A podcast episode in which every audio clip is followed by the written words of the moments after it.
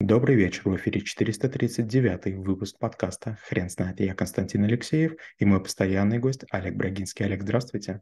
Константин, добрый вечер. Хрен знает, что такое пресс-релиз, но мы попробуем разобраться. Олег, расскажите, разве это навык? Да, безусловно. Дело в том, что когда я работал в аналицентре Альфа Капитал Украина, мы охотились за информацией э, о компаниях. Тогда еще почти не было интернета, это был 96 год, 97 98 и поэтому пресс-релизы – это был очень важный источник информации. И, естественно, читая их сотнями на протяжении там почти двух лет, в какой-то момент времени я вдруг почувствовал, что некоторые пресс-релизы доставляют удовольствие. Почему? Они написаны системно, структурно, в них меняются цифры, ну, в общем, с ними можно работать, потому что понятна динамика. А некоторые компании делали просто ужасные пресс-релизы, каждый раз было много каких-то ошибок с точки зрения копирайтинга, и было мало смысла. И, знаете, возникало такое чувство разочарования. Я не могу утверждать, но мне кажется, что это оказывало в том числе на меня влияние, когда я кому-то рекомендовал покупать акции или, или продавать акции компании. Представьте, пресс-релиз делают какие-то мальчики и девочки, которые наверняка вчастую с бизнесом не связаны. Но от одних компаний веяло профессионализмом, то есть получается, если там наняли правильных пиарщиков, наверное, там и другие правильные, так, так мне казалось. И наоборот, если ужасные пресс-релизы, значит, их делают слабые люди, то, может быть, компания слабая. Не факт, что это правильно, и, не факт, что это меня влияло, но мне кажется, какая-то доля в этом все-таки была. Олег, расскажите, а есть ли какая-то система у, профессиональной компании, а, как, какую новость да, должна содержать эта повестка? Я скажу так, есть несколько типов компаний. Первая – это компании, которые события генерируют и освещают. Вторая группа компаний – это те, которые придумывают и потом значит, их высасывают из пальца. Если вы крупная организация и занимаетесь реальным бизнесом, обслуживаете клиентов, пациентов, гостей, то вы просто говорите о том, что вы ввели в строй новый продукт, новую систему лояльности и так далее. Допустим, для банка это очень просто. Там сделали кабрендинговую карту, отчитались. Там какой-то там сотый клиент, тысячный, там десятитысячный появился в разном виде бизнеса. Вот вы и сделали делали. И получается, крупнейшие компании, которые занимаются производством или оказанием услуг сервисом, они прямо делают календарь событий, они примерно предсказывают, когда возможна такая история. Например, даже школа troubleshooter ов, у нас тоже есть такая штука, мы называем это не пресс-релиз, мы называем это факт школы troubleshooter ов, но у нас есть 55 показателей, которые мы отслеживаем, и по сути вот там за 8 лет мы почти по каждому показателю отчитались два с половиной раза. Например, вот недавно, буквально там пять дней назад, мы преодолели отметку 10, миллион, 10 миллионов просмотров всех наших учебных материалов. Мы отчитывались о первом миллионе, мы отчитывались о 5 миллионах, мы отчитывались о 10 миллионах. Допустим, второй показатель. Мы отчитывались, когда сделали тысячу часов бесплатного, бесплатных материалов в сети, отчитались полторы тысячи, скоро будет две тысячи. И таких много. Допустим, мы отчитывались, когда у нас э, Библия troubleshooter а, наша самая крупная книга имела 2 миллиона символов, а потом 4 миллиона символов, дай бог, скоро будет 5 миллионов символов. Получается, если вы чем-то занимаетесь конкретным, вам есть о чем говорить. А вот если вы такая маленькая компашка, и как бы другие пишут пресс-релизы, а вы не пишете, вы начинаете говорить, вот, значит, мы повысили Олега Брагинского с должности старшего специалиста на должность главного, теперь Олег будет отвечать за того-то. Или, например, вот там, там, скажем, Олег переходит на работу в другой проект, и поэтому как бы он сосредоточится на другой задаче, его там, команду перехватит Константин Алексеев. Честно говоря, с точки зрения бизнеса это ничего не дает никому. Ни аналитикам, ни информационщикам, ни самому Олегу, ни вам.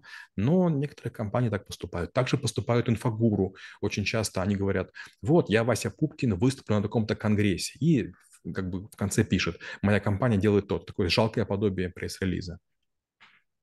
Олег, расскажите, пожалуйста, про идеальность релиза. Первое, вам нужен заголовок такой правильный, в который бы говорил о том, что ну, имеет смысл это читать. Например, а, компания АБВГД внедрила новую систему а, там, обслуживания клиентов. Да? Это может быть интеграция, это может быть приобретение дорогого продукта, это может быть изменение процесса. Дальше вы говорите суть, то применение этой техники, подхода, метода, модели, концепции ускорит обслуживание клиентов и удешевит обслуживание. Две-три цифры. Дальше вы можете расширить подробнее, что именно вы сделали. Применив такой-то подход, ну и так далее. Как бы там 2-3 абзаца. В конце должна быть краткая справка. Компания БВГД существует с такого-то года, имеет столько-то клиентов и 5 или 6 цифр, которые постоянно будут увеличиваться по мере очередных пресс-релизов. И пресс-релизы, ну, где-то вот от, ну, от 5 до 3 в год, если вы будете делать на протяжении, скажем, 5 лет, то вы уже более-менее солидная компания, даже если вы очень маленькие. Да, Олег, вот из э, прошлого примера, когда вы сказали, что очень маленькая компания начинает публиковать пресс-релизы о просто перемещении своих сотрудников внутри отделов, скажите, а вообще такой компании маленькой, которой действительно нечего сказать, условно, э, ей нужно публиковать пресс-релизы? Скажем так, хуже не будет. Дело в том, что я все время говорю следующее. Не важно, какой у вас размер, важно, как вы мыслите. Школа трэблшутеров– это маленькая организация. Бюро Брагинского– это маленькая организация. В Голливуд клиника наша супруга– маленькая организация. Но я руководил крупными, поэтому я использую все методики те же самые. У нас есть тендерный комитет. Да, в нем три человека, там не 10, не 11, но мы проводим тендерные процедуры. Да, когда мы пишем официальные письма, мы их пишем так, как будто у нас есть канцелярия. Получается, что мы имитируем э, нашу крупность. И для крупных компаний компаний, для госорганов мы такими и есть. То есть мало кто полезет проверять, что, допустим, в компании работает 16 человек. Они такие, о, фирменный бланк, о, написано понятно, о, как бы структура такая, как бы солидная, значит, там есть в этом деле специалисты. Поэтому я глубоко уверен, что э, вы сможете вырасти, если вы будете мыслить как взрослый.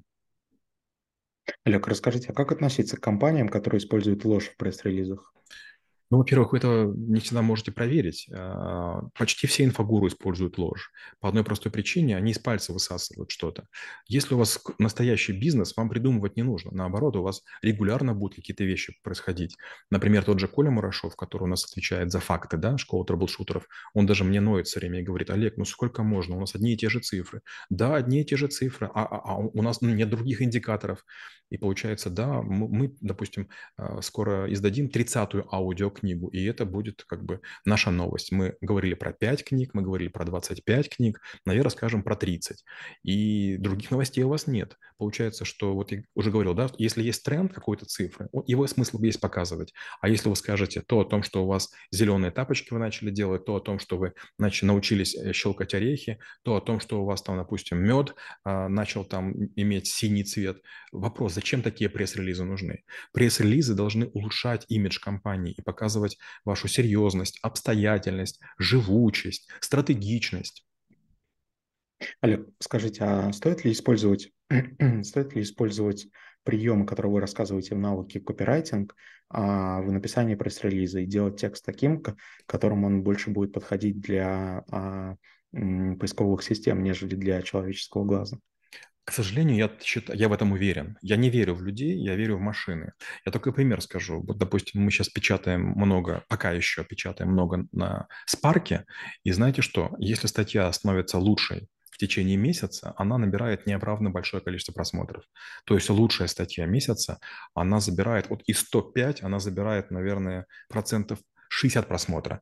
Но попасть туда можно только в том случае, если большинству людей эту статью показывают. Даже случайно зашедший человек, он увеличивает счетчик, ведь считаются уникальные посетители. И получается, что для того, чтобы ее прочли люди, вы должны сделать ее уникальной а, вот, копирайтинговой. Простой пример. Вы пишете статью. Если она не попадает в топ-5, то она на экране видна там 2-3 дня. И все, у нее не будет просмотров. И наоборот, если она в течение там 25-30 дней будет на первой позиции, она набирает 20 тысяч просмотров живых людей. Но для этого нужно 5-10-15 тысяч э, просмотров роботами. Олег, расскажите, пожалуйста, как оценить успех а, выпущенного пресс-релиза? Смотрите, а, я скажу так. Вы не можете оценить успешность вашего пресс-релиза, вы можете оценить, а, когда ваш пресс-релиз начинают перепечатывать. Есть масса крошечных компаний, есть масса посредников, которые имеют базы данных, и в каких-то очень крохотуличных изданиях выходят ваши статьи. Это не имеет никакого смысла. Например, у меня было интервью, которое многие читали, и так получилось, что оно набрало 22 тысячи репостов и там, по-моему, больше 500 тысяч просмотров просмотров.